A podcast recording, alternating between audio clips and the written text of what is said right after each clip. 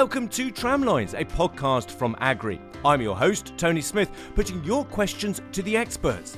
In this episode, I'm talking to Sky Van Hazen from Agrii, who has been working on crop innovation that delivers real value across the food chain.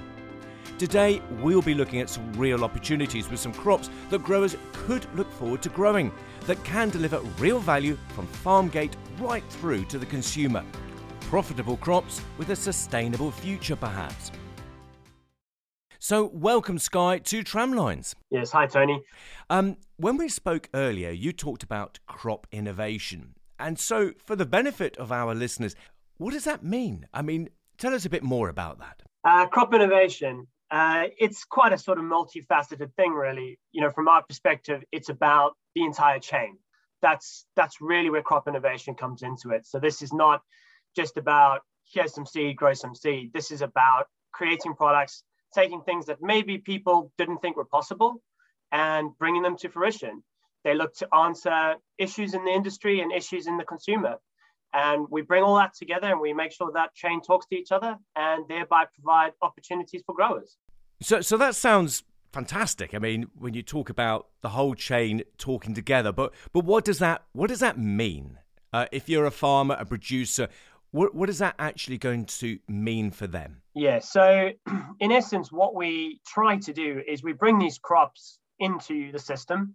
We have a go in terms of getting them growing, but at the same time, we're engaging with the end users, with the producers in terms of those that produce for the consumer. And in that same breath, what we're able to do is to ensure that the grower doesn't just sit with a pile of something in the shed that they can't move. This is about making sure that we're all on the same page and we're driving that chain towards a profitable and sustainable, resilient future. And we need those elements to have that communication to make it successful. Right. And that word resilient future, I mean, resilience is really important to growers right now, isn't it? Knowing that they are producing a crop that they can definitely find a market for. So, give us some of the examples of crops that you have been working on. I know there's quite a list. So, uh, over to you. Tell us a bit more. Yeah, so it is quite a list. One of the innovation crops that we've worked on for decades now is naked oats. So, quite a mainstay and something that I suppose many of the listeners will probably have heard about, if not currently grow. Naked oats themselves, for those that aren't aware of it or grew it maybe 30 years ago and say, that's not for me now, uh, the game has changed a bit because we've addressed the agronomy. But in essence, we've also created a stable marketplace where we know we've got eight sectors we sell in. We sell it from a range of different things, from humans right into animal grade. And that gives us an opportunity to be able to move various specifications. Beyond naked oats, we've addressed many other issues. One of the more exciting ones recently is that of our food barley story. Food barley is a great one because it's not feed barley, it's food barley. So this is targeted at humans and not animals. And what we've had, what we've landed up trying to do here is we've tried to address uh, public health issues. So we've looked to address cardiovascular disease, diabetes, obesity. We've gone to the ingredients businesses and said, what is your problem and how can we help you solve that problem with our crops? And food barley was one of the ones that came out of it. Very high in dietary fiber, high in beta glucan, a story that many people are aware of, but maybe didn't think barley would be a good portal for it. We've managed to source various genetics, and they are far superior to anything else, nutritionally speaking, in, um, in the marketplace today in the UK. So, quite excited by that. And we look to grow that market moving forward. So, does that just simply mean farmers have to choose a different variety, or is it more than that? Yes, it, not just different. I mean, I suppose not just different varieties, but different um, sort of traits, if you will. So, it's not just about. So, if you look at barley today, and you look at the multitude of different spring barleys that are in the marketplace, most of them are for malting or for distilling, or they're for feed. And you're playing with very minimal traits, shall we say what we've done here is we've managed to source specific genetics um, that have been bred from ancient lines. And we've incorporated these traits, or the breeders at least have incorporated those traits for us. And we've able to get much higher nutritional value. So whether that's resistant starch, dietary fiber, beta glucan, and all of that in its own way helps us contribute to what we're aiming to achieve here, which is addressing public health concerns. So that, that is absolutely growing to meet the modern nutritional need, isn't it? Exactly, yes. So should farmers be really excited by hearing this? Well, I think so, because the reality is is that public the public currently is really sort of focused on their health. They they know about their health. They know about the fact that they need to change their dietary habits, then but at the same time, although they know about it, they might not necessarily want to do anything too drastic. You know, yes, we know the move of veganism and vegetarianism, but the vast majority of the public would probably rather make small changes. And by doing small changes, they've actually actively changed their diet, yes. But if you're only going to do something small, that in itself has to be very impactful. And that's what we're looking to do. So our food barley is going into, for example, bread, cereal bars, um, cereals themselves, so breakfast cereals. And you know, by doing that, these are the things that people eat every day as a staple. Well, if we can introduce better prebiotic, probiotic, all of that sort of dietary fiber stuff, it's it's it's an easy way to make a small change but a big change in your life. Yeah, and of course, it's it's from our point of view, it's locally grown produce. It's going to be grown in the UK, so fantastic. So tell us a little bit about some of the other crops. I know there are other, particularly in the uh, area of pulses. Yeah, so pulses are for us quite an exciting way because we know about the benefit of pulses in the rotation.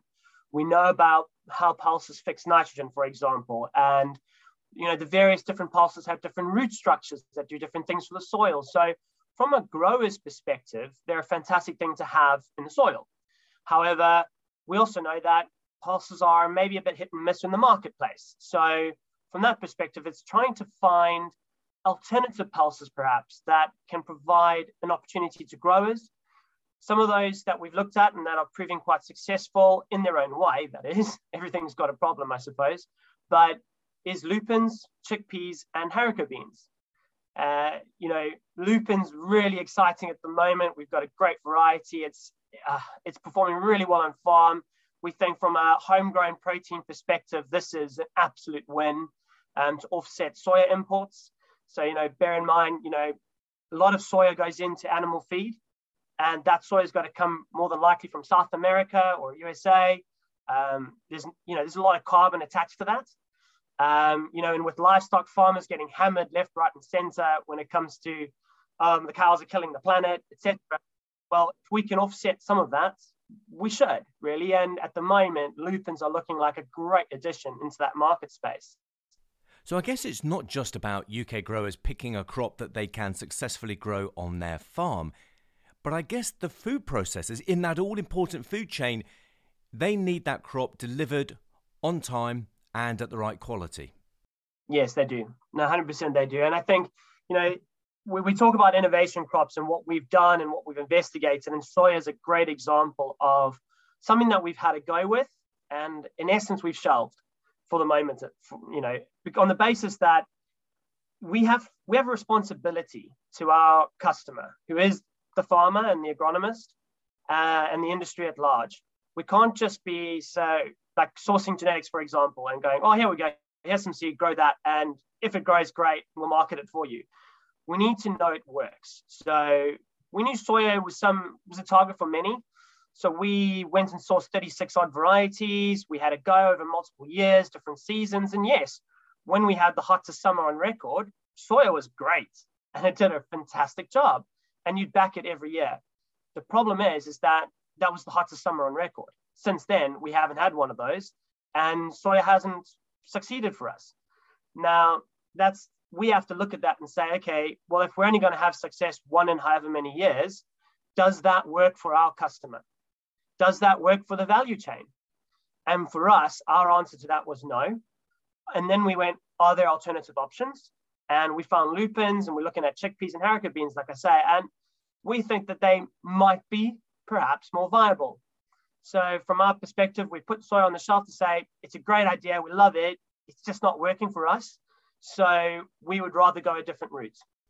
Yeah, sure. And, and we've talked uh, during many podcasts about the, the, the real issues for growers with that uh, variability in the climate. You know, the very dry periods, the cold periods, then very heavy rainfall. So actually, finding crops that can be reliably grown is going to suit the whole of that value chain, isn't it? Um, tell me, uh, worldwide, I mean, how big are some of these crops? We're, talking about the chickpeas, haricot beans, lupins. I mean, how widely are they grown elsewhere? I mean, it's to suggest massive is an understatement. Um, you know, I think you just have to, if you look at soya, I mean, right through most parts of South America, large sections of Brazil, USA grow. It's it's just it's it's vast um, from that perspective. You know, chickpeas again. You've got Canada, USA, India. Um, you know, there's areas of Africa that grow it. France grow it. You know, they, these are big, big players. These are not small agricultural communities. Yeah, absolutely. And so we could be talking um, ourselves into thinking that these could be really niche crops, but in fact, there could be quite a potential acreage for growers. No, there could be. And I think, you know, again, if you go just quickly into chickpeas and you think we import 60,000 ton of chickpea, perhaps, I mean, that does vary year on year. It does vary on demand, obviously. But if that's about the average, you know, and you're yielding at, we would say, probably three tons to the hectare, you know, you've, you've got a good, you know, 20,000 hectares to go at. And that's a significant area. That's the UK market in, in its entirety. One has to be realistic and say, you're never going to offset everything because um, a, you know a buyer, a purchaser can't be putting all their eggs in one basket. But at the same time, as I say, if we can offset 50% of the imports, we've done a very good job, and and we've done a responsible job listening to you, I can hear there's there's quite a bit of work going on in the background. So so what are the steps you're taking to start to bring these great ideas for these crops forward to growers? Yeah, so I mean, in essence, we we always start with um, well, we always start with the, the crop, right? We got to start with the agronomy aspect of the crop. So how best to get it growing. So, and that is that that goes from soil type and, and you know making sure we we trial it on various soil types so we know exactly where we're going to start with and then it's how do you get the crop up and running what do you then do to it you know uh, do we need to address herbicides fungicides if we do how what is the crop classified as you know do we have to have EAMUs in place do we what you know what are all these little bits and pieces we have to go and put together to be able to create a package we could take to the grower whilst we're doing that at the same time though we are producing small pilot crops and we're taking that to the end user to keep them engaged and to say, right, you know, now you've seen that crop across, say, two or three seasons. Every season you've approved it, you know, so how do we now progress this and what sort of volumes are you looking for in order to offset your imports? And we try to make sure that that picture's singing to each other so that when we when the end user comes to us and says, right, great, yes, it's going to be however many tons, thousands of tons, we can go, right, that's going to be X number of hectares. Okay, boys and girls, here we go, you know, sort of thing. So everybody, eh, it's all linked up, right? Everybody's talking, everybody knows where it's going, everybody knows what needs to happen. We've addressed the growing aspect of it, the harvesting aspect of it. We've made sure the end users in place and signed up. And, you know, we've linked all of that together to make sure that value is maintained within that chain. Yeah, and that sounds incredibly focused, uh, Sky. It sounds really good. But I can I can sense listeners going, yes, but as you said, we talked about this 20 years ago. It's one of these sort of, you know, ideas that never actually lands. So how close are we to actually having some of these projects going commercially live?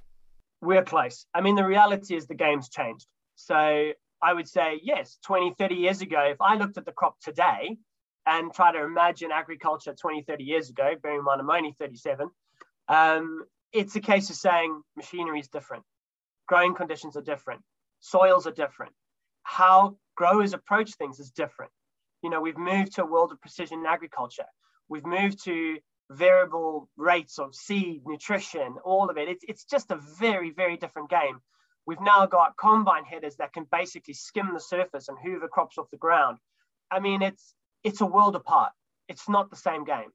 And I think because of that, we're now in an opportunity where we can capitalize. you know, again, I go back, you go back decades, you're not going to have this tech. And because of the fact that we've got the tech, we can now do it.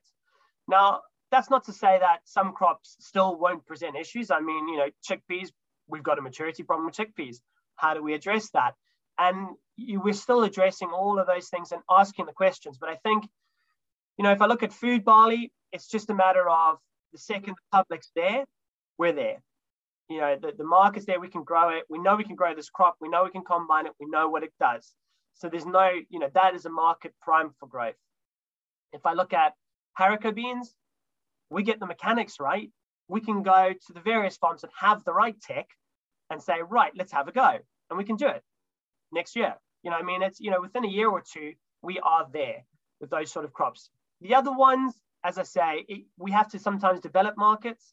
I mean, I just have to look at our colored grains. Colored grains are amazing, but we have to do new product development within the chain to create the market within the UK, such that we can then go and put these crops out on the farm.